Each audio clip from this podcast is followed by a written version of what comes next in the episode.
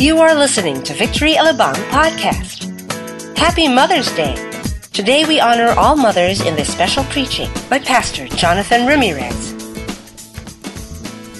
So ngayon pong araw na to, dahil nga Mother's Day, we would like, ang ating pong topic ngayon ay special din, okay? Bilang paraan po ng pagpaparangal sa mga magulang, tayo po ay pag-aaralan natin ang buhay ng isang ina sa banal na kasulatan at sa pamamagitan niya, marami po tayong matututunan at sa pamamagitan ng ina na ito, mararamdaman din natin kung ano ang puso ng Diyos sa bawat isa sa atin. Dahil ako'y naniniwala, ang mga nanay ay hindi aksidente. Sila itinalaga ng Diyos sa bawat miyembro ng pamilya dahil may plano ang Panginoon. We know that the smallest unit in our society is family. At magkakaroon lamang ng isang maunlad na bansa kung magkakaroon ng isang maunlad na pamilya at kung ang pamilyang ito ay kumpleto at kasama doon yung mga nanay. Amen? Okay, so pipiliin po nating pag-aralan ay wala pong iba kundi ang buhay po ni Mary. Okay, pero bago po natin pag-aralan yan dahil ako'y naniniwala kung siya ay pinili ng Diyos para maging ina ni Jesus, ipipiliin din ho siya natin ngayon para siyang pag-aralan natin yung kanyang pagiging ina. Amen? Okay. Nais ko lang pong ipakita sa inyo itong acronyms na ito dahil ito po'y ginawa ng isang anak na kung saan paraan niya ng pagpaparangal sa kanyang ina. Nasabi ng M, okay, M is the million things she gave me. Okay? Ito po'y nakita ko sa internet. Okay? L O only means O means only that she's growing old. T is for the tears she shed to save me. H is for her heart of purest gold. E is for her eyes with love light shining. Wow. R means right. and right shall always be. Okay. Naniniwala ko doon. Put them all together, they spell, once again, mother. Tungkol po sa mother, yung pag-uusapan natin sa oras na ito at pinuli, pinili natin si Mother Mary na siyang pag-aralan natin at sa pamagitan ng kanyang buhay, sisilipin natin kung sino pa talaga siya sa banal na kasulatan. We are going to talk about a little bit about uh, to discuss Mary in a theological sense and at the same time in a practical sense. Tumayo po tayong lahat at basahin po natin ang Luke chapter 1 beginning verse 26 up to 35. Luke chapter 1, beginning verse 26 up to 35. Ito po ang sinasabi ng salita ng Diyos. In the sixth month, God sent the angel Gabriel to Nazareth, a town in Galilee, to a virgin pledged to be married to a man named Joseph, a descendant of David. The virgin's name was Mary. The angel went to her and said, Greetings, you who are highly favored. The Lord is with you. Mary was greatly troubled at this word, at his words, and wondered what kind of greetings this might be. But the angel said to her, Do not be afraid, Mary. You have found favor with God. You will be with child and give birth to a son, and you are to give him the name Jesus. He will be great and will be called the Son of the Most High. The Lord God will give him the throne of his father David, and he will reign over the house of Jacob forever. His kingdom will never end. How will this be? Mary asked the angel, since I am a virgin. The angel answered, The Holy Spirit will come upon you, and the power of the Most High will overshadow you. So the Holy One to be born will be called the Son of God. Manalangin po tayong lahat. Amang Banal, maraming salamat po sa araw na ito na mag-aaral kami ng iyong mga salita. Hinihiling po namin ang kapangyarihan ng iyong Santong Espiritu na sumaamin sa oras na ito. Give us divine understanding of your word, and we ask for your divine enlighten, enlightenment to be upon your people today. Lord, this service belongs to you. Let your name be honored, be glorified. In Jesus' mighty name, this we pray. Amen. Amen. Makakaupo tayong lahat. Okay, katulad po ng nasabi ko kanina, pinili ho nating pag-aralan yung buhay ni Mary at yung kanyang loving motherhood. Okay? Pero before we go that we go to that route, before we see the kind of motherhood na meron po si Mary in the life of Jesus Christ, a little bit pupunta muna tayo ng konting theological background, okay? But allow me first to read this Luke chapter 1 verse 46 to 49 because this is Mary's song. This is what is in her heart concerning God. Okay? Ang sabi sa verse 46, And Mary said, My soul glorifies the Lord, and my spirit rejoices in God, my Savior. Tingnan nyo, kitang-kita po niyo kung paano niyang sinasamba si Lord, kung paano niyang ginoglorify, kung paano niyang niluluwalhati ang Diyos sa kanyang buhay. Amen? Verse 48, For He has been mindful of the humble state of, of His servant. From now on, all generations will call me blessed. For the mighty one has done great things for me. Holy is His name. Now, ito po yung kanyang panalangin at ito yung kanyang pagpupuri sa Diyos. Makikita niyo yung klase ng humility meron si Mary bilang isang babae kung paano he would like God to be glorified in her life. Now, silipin po natin sandali yung kanyang resume. Okay? Yung kanyang, yung kanyang profile. Okay? Mary is from, his from her hometown, Nazareth in Galilee. If you notice in our previous studies, narinig natin si Jesus lumaki din dyan sa Nazareth. Okay? Makikita po natin si Mary sa lahat po ng part ng Gospel sa Matthew, Mark, Luke, and John. At naroon din siya sa Acts chapter 1, verse 14, kasama ng mga other disciples of Jesus na nabaptize ng Holy Spirit. Siya po ay isang wife, mother, and also a homemaker. Ang kanyang asawa ay walang iba, si Joseph. But let me tell you na si Jesus ay sinilang, hindi produkto ng pagtatalik ng babae o ng lalaki o ni Joseph at ni Mary, si Jesus ay naging produkto ng Santong Spirito. Amen? Okay. Ang kanyang relatives ay si Elizabeth. Sino si Elizabeth? Cousin. Pinsan. Okay? Ang kanya pang ibang mga anak, maliban kay Jesus, si James, si Joseph, si Simon, si Judas, hindi yan si Judas Iscariot. Okay? And meron pa siyang mga anak na babae, at yan po ay nakatalado sa Matthew 13, verse 55. Now, sa atin pong pag-aaral sa kanyang buhay, para malaman natin at masagot natin yung ilang mga katanungan na alam ko naglalaro sa marami sa inyo. Siya ba ay ina ng Diyos? Is, is she a mother of God? Now, hindi ko po kailangan sagutin ito dahil sa pag-aaral natin ng Biblia ngayong araw na ito, kayo mismo ay makasasagot. Okay? Isang malalim po yan na bagay, pero bago nyo mahalo kayong malalim, pumunta muna tayo ron sa mababaw. Amen. Kaya ito pong sasabihin ko sa inyo is the generally accepted truth because it's recorded in the Bible.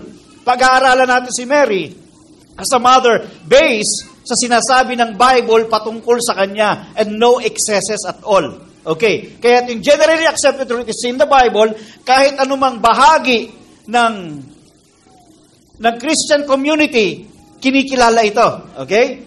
Kahit na ikay Baptist, Methodist, Pentecostal, Bapticostal, Catholic, or Charismatic, or whatever, as long as you believe in Christ, ito pong mga katotohanan nito patungkol kay Mary ay pare-pareho nilang pinaniniwalaan. Okay, una, she is a human being, it's not part of the Trinity. Do you agree? Kaya pag tayo nananalangin in the name of the Father and of the Mother, wala, di ba? In the name of the Father and of the Son and of the Holy Spirit. She is a human being. Okay? She is a servant of God. Do you agree?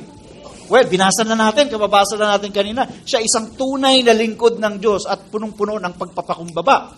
She is a virgin. Siya po ay birhen nung siya ay kausapin ng anghel hanggang sa isilang ang ating Panginoong Hesus. Ibig sabihin, walang gumalaw sa kanya kahit na si Joseph, kaya ang ating Panginoong Hesus ay isinilang, it's because of the power of the Holy Spirit. Now, she is highly favored by God. Ano bang ibig sabihin? What do we mean by favor? We always say that grace is God's unmerited favor. favor. Ano ibig sabihin ng unmerited favor?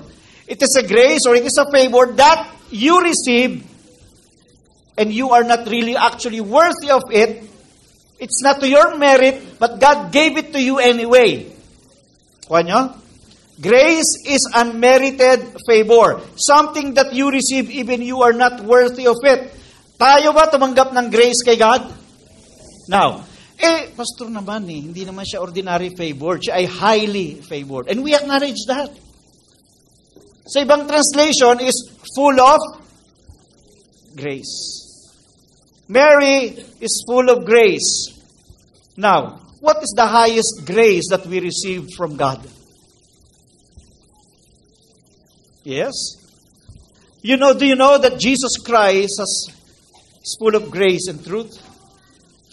The highest grace that God has given us and the greatest grace is none other than Jesus Christ Himself. Si Jesus po yung biyaya ng Diyos na ibinigay sa atin, the fullness of God's grace. And because Mary, si Mary, she would allow herself to be used by God, dadaan sa kanyang sinapupunan si Jesus, that's the highest favor, that's the highest grace that God would ever give to mankind. Kaya siya tinawag na highly favored dahil walang ibang pinili sa babae, sa kahit sa sino mang babae, maliban sa kanya, na siyang gamitin ng Panginoon para doon ilabas ang ating tagapagligtas. Do you agree? Okay. Now, she called Jesus my Savior and called God my, oh, she called Jesus my Lord and she called God my Savior. Kayo ba, tinatawag ba rin ba natin si Jesus na Savior? Are you sure? Bakit? Ewan ko, pastor, pag ganun lang. Basta tinatawag ko lang kasi lahat tinatawag siya ng Savior. Kaya natin siya tinatawag na Savior dahil alam natin, sa ganang atin, wala tayong kaligtasan. Right? We need the Savior, just like when Peter sank inside the, uh, in the water, sabi ko, Lord, save me. Bakit na sinabing, Lord, save me? Or, in, in other words, Lord, be my Savior. Dahil at that particular moment, si Peter nalulunod at kinakailangan niya ng tulong. So, he needed a Savior. Lahat po tayo ay paputungo sa kapahamakan at lahat tayo kailangan natin ng tagapagligtas. Amen? Kasi ililigtas tayo ng tagapagligtas. Now, Mary called God her Savior. Palagay niyo bakit? You yourself can answer that. She has other sons and daughters, but with Joseph.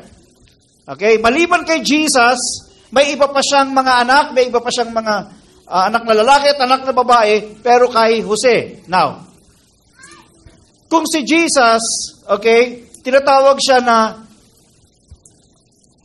son of Mary, o tinatawag si Mary, son of, uh, mother of Jesus, is it correct to say na yung mga iba pang anak ni Mary ay tawagin ding brother of God?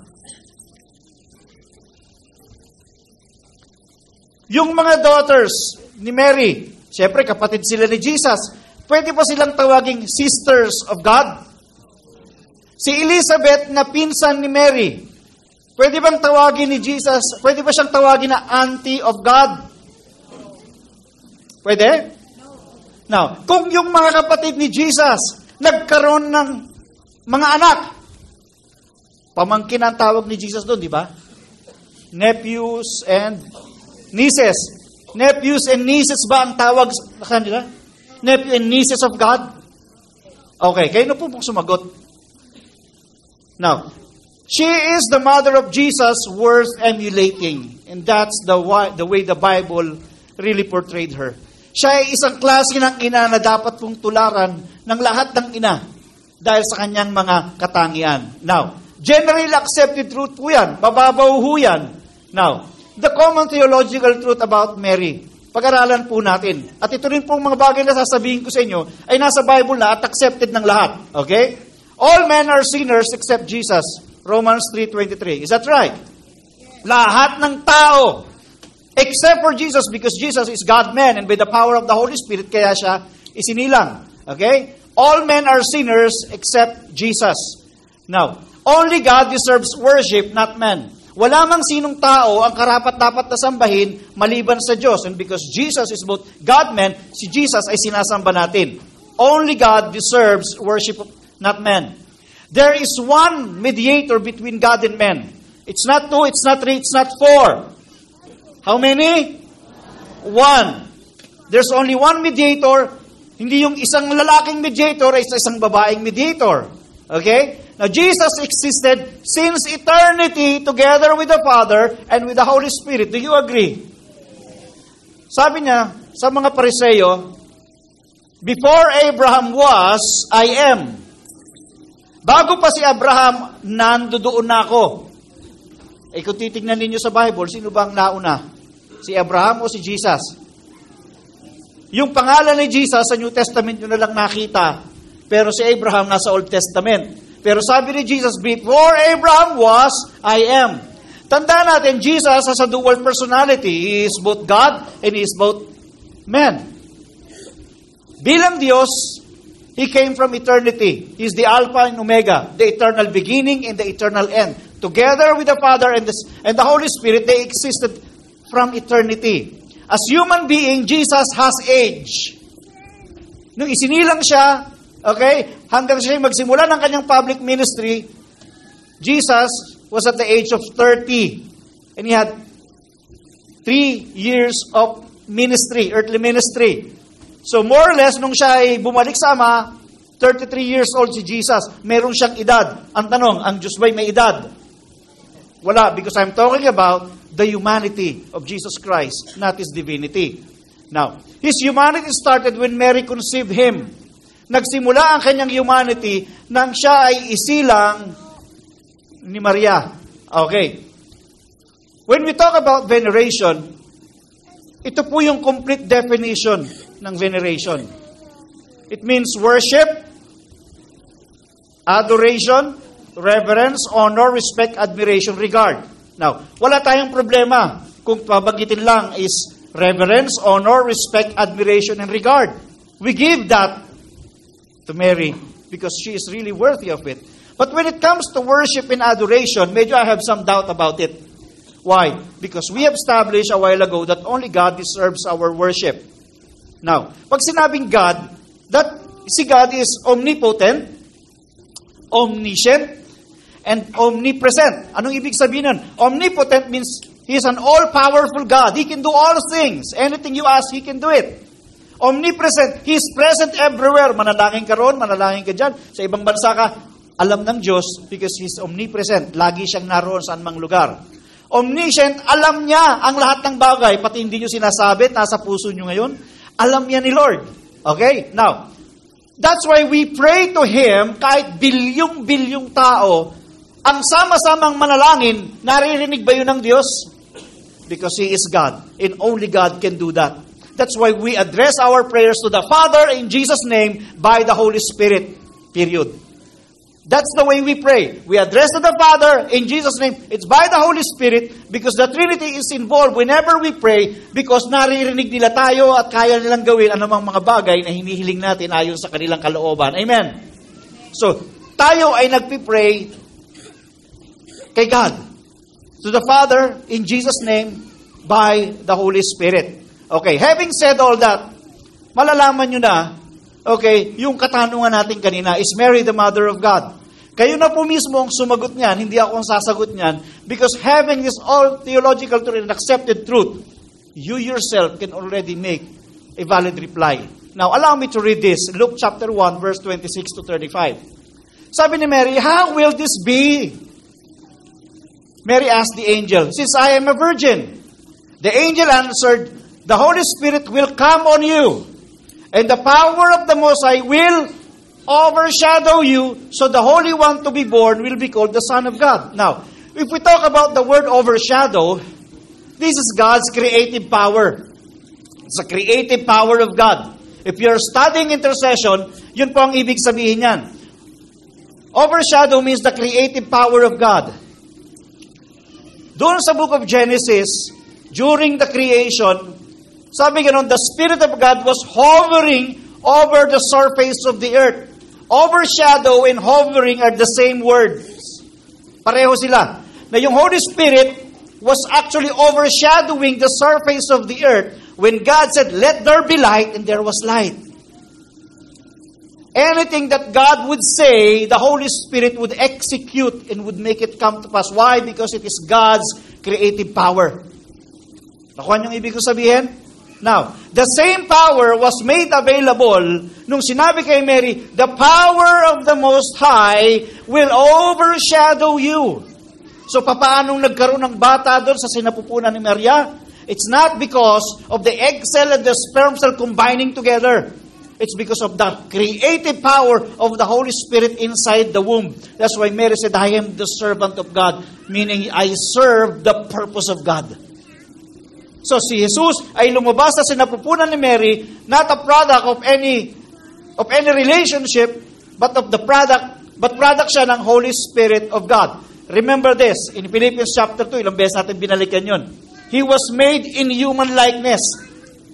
He was made Somebody made his human likeness. Okay? He was made in human likeness. Because yung humanity ni Jesus was created by the Holy Spirit inside the womb. But as God, bagamat ang kanyang pagiging tao at sa kanyang pagiging Diyos ay hindi mo pwedeng paghiwalayin, pero ang mga katangian nito ay pwede mong paghiwalayin. Adyan kayo. Bilang tao, hindi si Jesus omnipresent. Dahil kung naroon siya sa Galilee, wala siya doon sa Jerusalem. Because he was in his human form. Andiyan po kayo? Nakatanggap siya ng mga latay, siya ay nasaktan dahil he was in his human form. And as a human being, meron siyang edad. Okay? As God, wala siyang edad, hindi siya, siya pwedeng bigyan ng latay. God is from eternity. Okay, so having said all this, you can already make a conclusion of your own kung sino talaga si Mary based on what the Bible says kaysa yung si Mary based on the tradition of men, on the creation of man's intellect. But Mary is in the Bible. Do you agree? Kung ano yung sinasabi sa kanila, magkakasundo tayo kung ano yung sinasabi ng Bible. And all Christian community would agree if I say that Mary is the mother of Jesus. Lahat maniniwala. Walang ko kontra. Okay?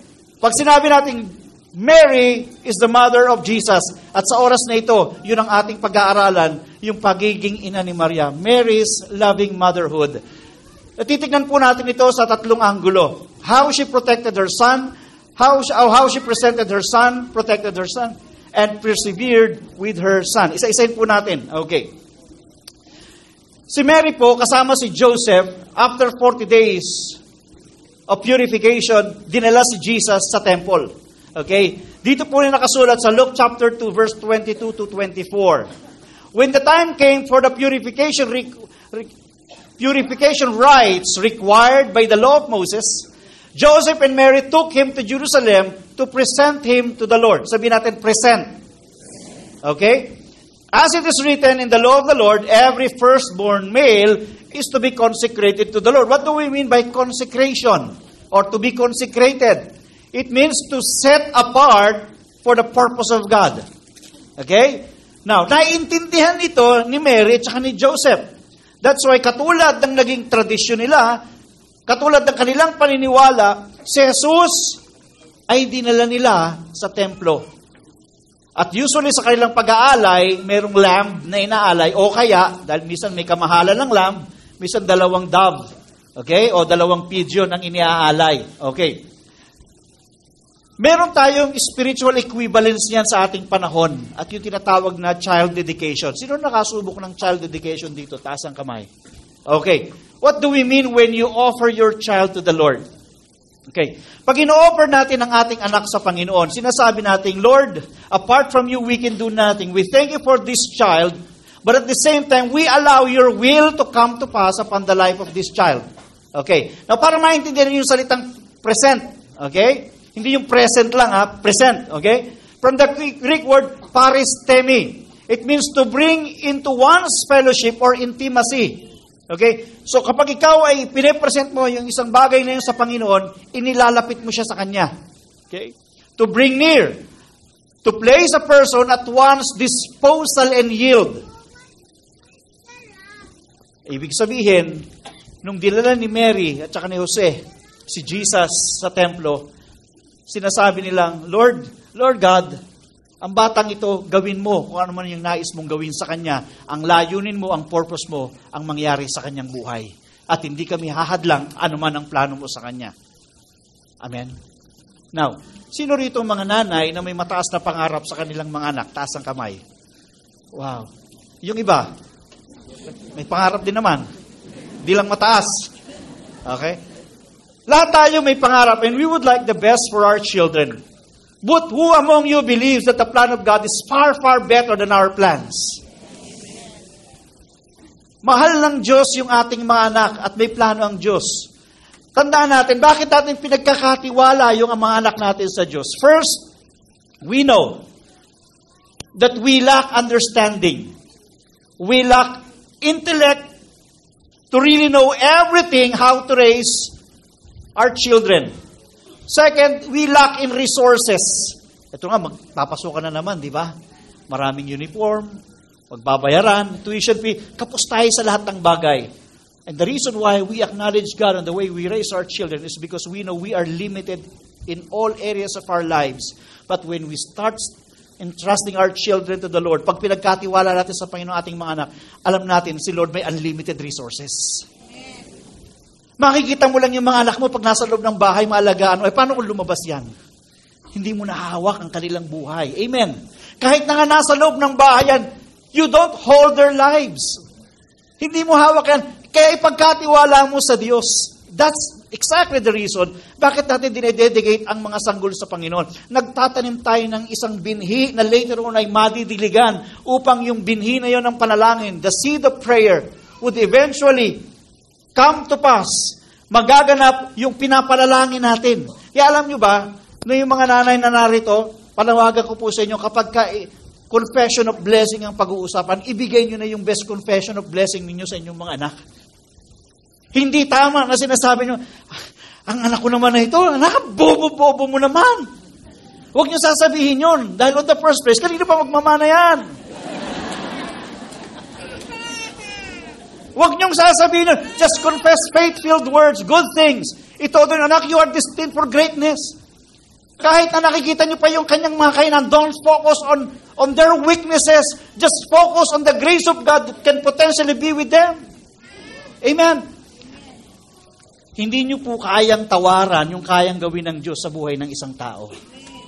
Siguro kung kayo ang nanay ni Manny Pacquiao, nung nakita niyo siya ng maliit, palagay ko sasabihin ninyo, anak ko, may destiny kaya ito? That's why I'm saying, hindi nyo kayang tawaran ang kayang gawin ng Diyos sa buhay ng isang tao. Kahit sabihin mo, pag mahirap lang kami, Pastor, paano magkakaroon ng magandang kinabukasan itong aking mga... Kaya nga, pagkakatiwala natin sila kay Lord. Amen? At wag na wag pong mangyayari, natatawaran natin ang kanilang kakayanan dahil bilang mga magulang, tayo dapat na nag encourage sa kanila. Na naalala ko may isang kwento, pinatawag niya yung kanyang mga anak kasi nagkinuha na nila yung mga class card nila eh. So, pinakita, sabi ng panganay na anak, sabi niya, Nay, ito pong class card ko, ito, oh. tinignan ng nanay. Wow, ang galing mo sa science, ang taas, 95 ang grade mo sa science. Anak, balang araw, ikaw ay magiging isang doktor. Wow, palakpakan yung mga kapatid, talagang magiging doktor siya. Tapos lumapit yung isa. Sabi niya, Nay, ito po ang grades ko. Itilig na Wow! 95 ka sa mathematics, ang taas! Anak, balang araw, ikaw ay isang mahusay na engineer. Wow! Palakpakan niyo mga anak. Tapos yung pangatlo, tinignan ng nanay yung grades.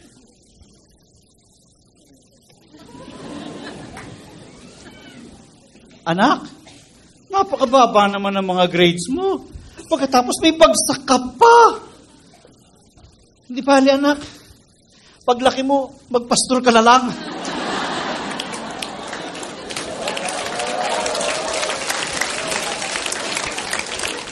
Huwag niyong gagawin yan.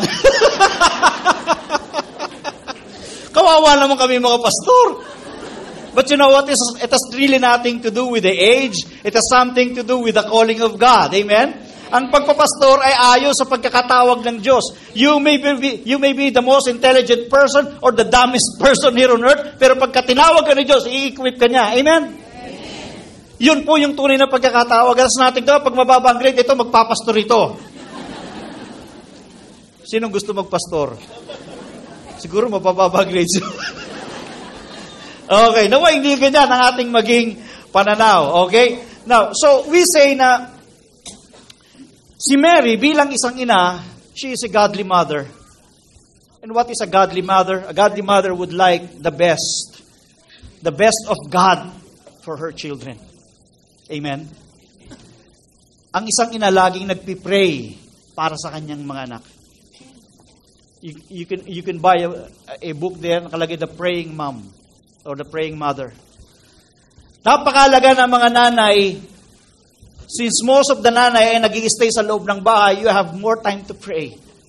Especially kapag hindi nyo nakikita yung inyong mga nakbantayan nyo sila sa panalangin. You cannot really guard them totally, but in prayer you can. Sa pamamagitan ng inyong panalangin. Alam nyo, I say I'm proud of my mom. She is my number one intercessor. Kahit may sabihin ako sa kanyang issue o problema, every day she would pray for me.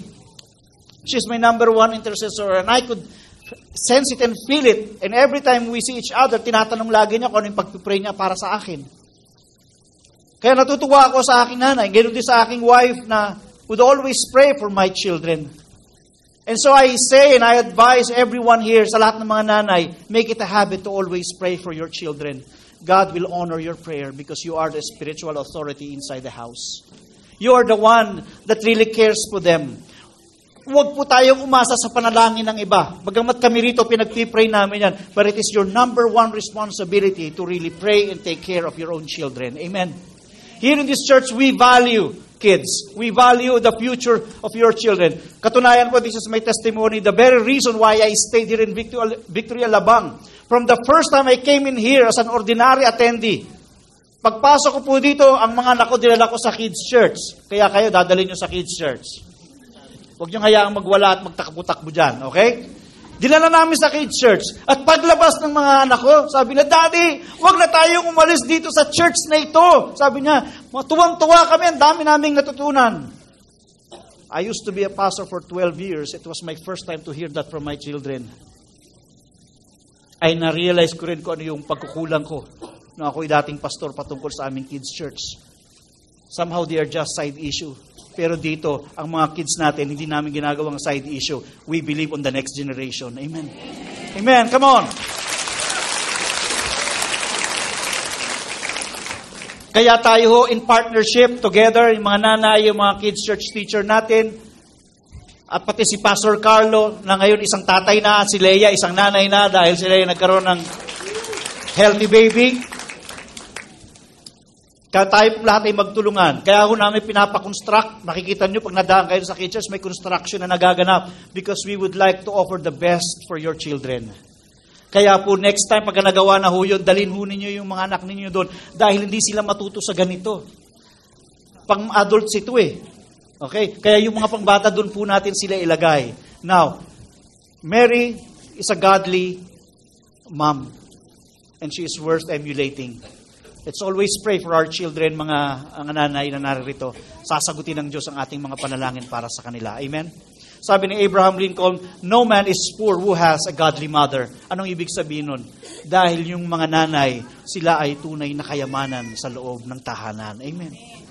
Mga anak, katabi nyo ba yung mga nanay ninyo? Pakihalikan nyo naman. Ha? Yakapin nyo naman. Nahihiya ka pa. Bisa kikis lang sa nanay, nahihiya pa. Nakikita ko ng mga kaibigan ko eh. At sa kaibigan mo nga, nagbebeso-beso kay nanay mo, hindi mo magawa. Huwag tayong maging, ko, di, di corny yun. Okay, huwag tayong KJ, okay? Mga nanay nyo yan, diyan kayo nang galing.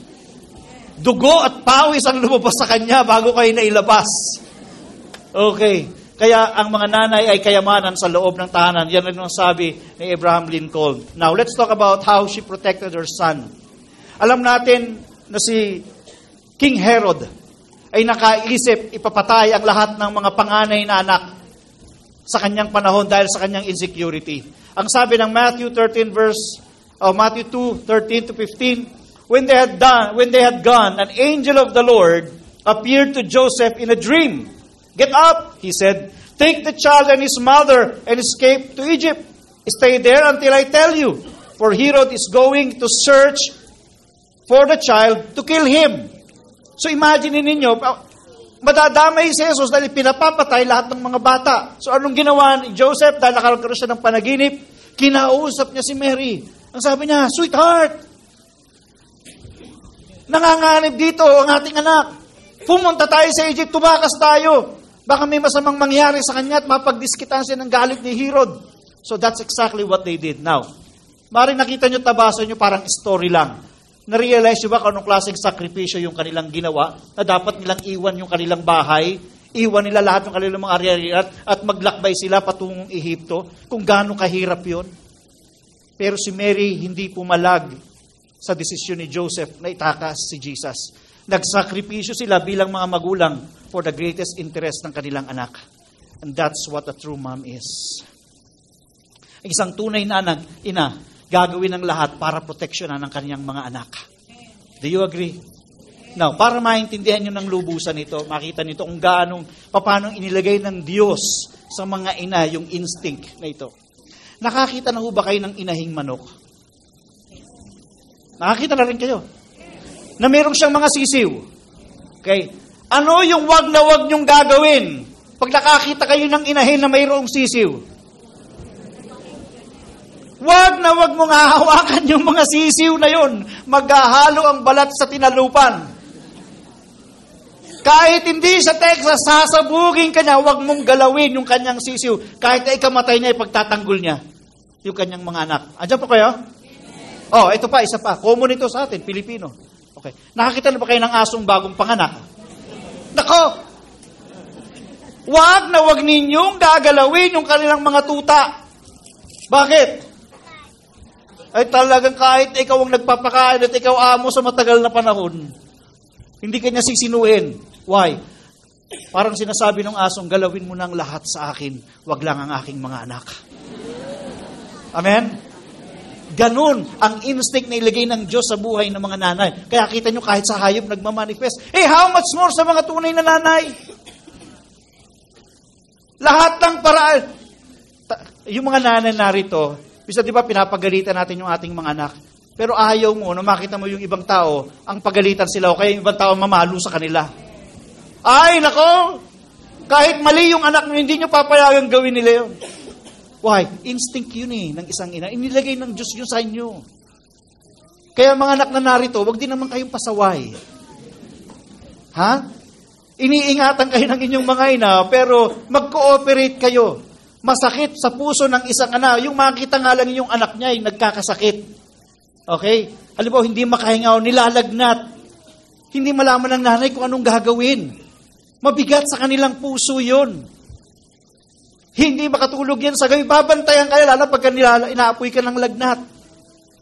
Ganun ho yung mga ina. Tapos, masakit na nga minsan yung mga, yung mga anak lumaki, tapos sinasagot-sagot yung kanilang mga nanay. Isipin nyo kung gaano kasakit yun sa kanila. Eh samantalang nung siya'y nagluluwal sa inyo, lahat ng klase ng sigaw, dinaig pa si Tarzan doon sa sigaw. Ah! Din lahat ng hirap dinaan nila para mailuwal kayo. Pagkatapos paglaki ninyo, kayo naman nasisigaw sa kanila. Wag! Bigyan ninyo ng karampatang pagmamahal ang inyong mga ina dahil kung meron man taong number one na magtatanggol sa inyo, yan ay number one sila ang mga nanay, hindi sila papayag na mayroong maminta sa inyo. Maniwala ba kayo sa nanay ko kung pinakagwapo? Natural nanay ko yung tinanong nyo eh. If you ask my mom, oh, you are the most handsome boy in the world. Totoo yan. Kahit ano pang itsura ng anak, yan ang pinakamaganda sa paningin ng isang ina. Amen? Okay, now, we say, ang tunay na nanay ay binabantayan yung kanyang mga anak. Nasa puso yan nagsisimula. Now, gusto ko pong tingnan natin itong eksena na ito sa Luke chapter 2 verse 41 to 46. Ito yung oras na kung si Jesus nawawala. Dumalo sila sa isang Passover feast sa Jerusalem. Okay? So, akala nila kasama nila si Jesus nung sila umalis, yung pala wala. So, basahin natin. After the festival was over, while his parents were returning, returning home, the boy Jesus stayed behind in Jerusalem. But they were unaware of it. Hindi nila alam. Thinking he was in their company, they traveled on for a day. Then they began looking for him among their relatives and friends. When they did not find him, they went back to Jerusalem to look for him. One, one day na silang naglakbay. Nung nakita nilang wala si Jesus, bumalik uli sila. Di isang araw na naman ang paglalakbay. Now, after three days, they found him. Sa atin, ordinaryo na, after three days, they found him. Imagine niyo sa bawat araw na pumapatak na hindi mo nakikita yung anak mo kung nasaan. Napanood nyo ba sa television yung balita na yung isang bata kinidnap na nakita lang, sa, nakita sa CCTV camera na mayroong mamang dumaan at dinampot yung kanyang anak. Yung ina nananawagan sa television, iyak ng iyak. For us, it's just a news. But for the mom, that's, the pain is so real. Masakit yun. Ilang araw yung lumipas. Kada, kada araw na lumilipas, hindi mo alam kung anong nangyari sa anak mo. Same thing with Jesus. Because Mary was a responsible mommy. Pwede siguro sa baray sabihin, ba, pwede naman sabihin ni Mary, Total, ikaw naman ang Panginoon, ang tagapagligtas, paglaki mo, bahala ka na sa buhay mo, pinahirapan mo kami. Di ba? Wala naman sigurong masamang mangyayari dyan. Hindi, ginampanan niya yung kanyang responsibilidad. Siya isang tunay na ma'am. Tignan niyo kung ano kanyang sinabi. When his parents saw him, they were astonished. His mother said to him, Son, why have you treated us like this? Your father and I have been anxiously searching for you. Ano ibig sabihin ng anxiously? Balisang balisa kami. Alalang alala kami sa iyo, anak. Saan ka nagpunta? Bagamat walang masamang ginawa si Jesus dahil yung kasunod na verse, sinasabi niya, hindi ba ninyo alam that I should be in my Father's house? Jesus was actually in the temple debating with all the teachers of the law. So, doon makikita nyo, pero si Jesus nagpasakop pa rin sa kanyang mga magulang. Sumama pa rin siya going back to Jerusalem, to, to, to, their, to their hometown. Now, itong sabi ni George Washington, My mother was the most beautiful woman I ever saw. All I am owed to my mother, I attribute my success in life to the moral, spiritual, and physical education I received from her. Sino si George Washington? Presidente ng United States. Dati siyang presidente ng United States. Now, let's talk about how Mary persevered with her son. Ito po yung mga sandali na lahat ng mga disciples ng Panginoon nung siya hinuli, nag-alisan. Nagwala na, isa lang natira si John. Yung isa, nag-traitor sa kanya, si Judas, si Peter naman, dininay siya ng tatlong beses. Ito yung taong nagsabi, hindi kita iiwan, Panginoon, over my dead body. At yung other disciples, iniwan lahat si Jesus. That during moment na iniwan na si Jesus ng lahat, verse 25 in John 19, sabi, But standing by the cross of Jesus were his mother. Naroon si Mary. Could you imagine kung anong itsura ni Mary nung makita niya yung kanyang sariling anak ay naroon nakabayubay sa krus. Punong-puno ng dugo, punong-puno ng sugat, at pagkatapos sa kanyang harapan ay sinaksak pa ng sibat sa tagiliran. Kung kayo, yung anak ninyo yung naroon, how, how would you feel? The pain of a mom for, for her son. Ang hirap tanggapin nung nakita. I could imagine kung anong klaseng luha ang dumadaloy kay Maria sa oras na yon. But you know what? Sa kabila ng iniwan na si Jesus ng kanyang mga disciples, pati yung mga, nagtata- mga tao nagsasabi sa kanyang, Hosanna to the Son of David! Ay yun din yung mga taong nagsabi, Crucify Him! Crucify Him! Matapos pagalingin, matapos sila yung pag-pray ni Jesus, na wala silang lahat, ang natira, si John at naroon din si Mary with all other women. Ang isang tunay na ina, kahit anong mangyari, hindi kayo iiwan. Yung mga kaibigan ninyo at mga barkada natin, darating yung sandali, pwede nila kayong iwan. Sa mga sandali, ikaw ay nagigipit, especially financially, pwedeng lahat ng tao sa paligid mo mawala, pero yung nanay mo would always be there for you. May magagawa man siya o wala, she will always stay there for you. Yun po yung isang puso ng isang ina. Because God put that spirit upon them. Mary is a great mother. Yun po ang isang katangi ng isang dakilang ina. Iwan ka na ng lahat, pero yung nanay mo hindi kayo iiwan. Dahil tanggap ka niya sa iyong kahinaan, sa iyong kalakasan. Tanggap ka niya sa iyong katangian at sa iyong kapintasan. Tanggap niya ang kahapon mong kasalukuyan mong maging hinaharap mo. Dahil siya ang iyong ina. Alam po ba ninyo na ganito ang puso ng Diyos sa bawat isa sa atin? Kahit anong mangyari, hindi rin tayo iiwan ng Panginoon. Iwan tayo ng ibang tao, pero ang Diyos hindi tayo iiwan. Sabi ni Washington Irving, a mother is the truest friend we have.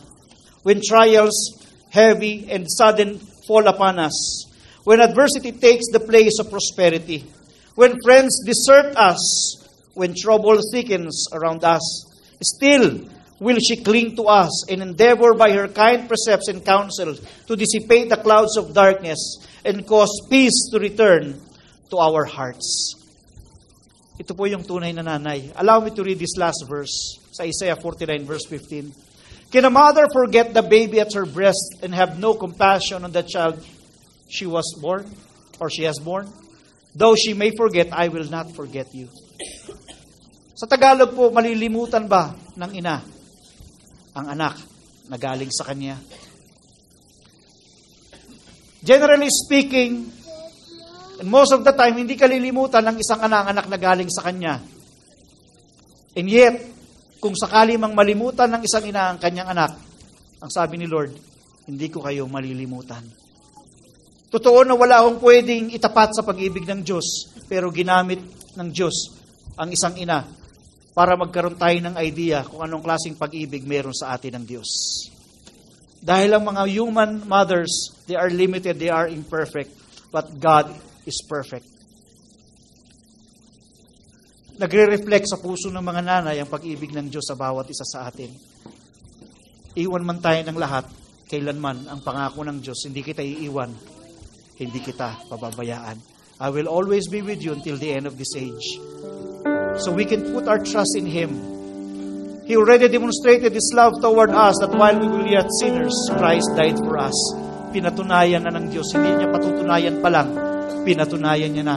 Na kahit na nga makasalanan pa tayo, namatay si Jesus para sa atin. Ganyan tayo kamahal ng Panginoon.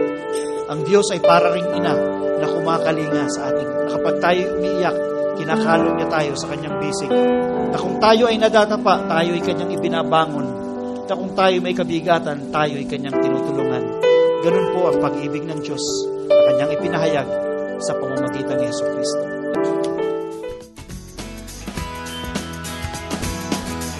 We hope you were inspired by that message. We invite all mothers and fathers to register your children in Kids Church, which is age appropriate services and activities running simultaneously with our regular services. Kids Church is for children up to 12 years old. Thank you and stay connected.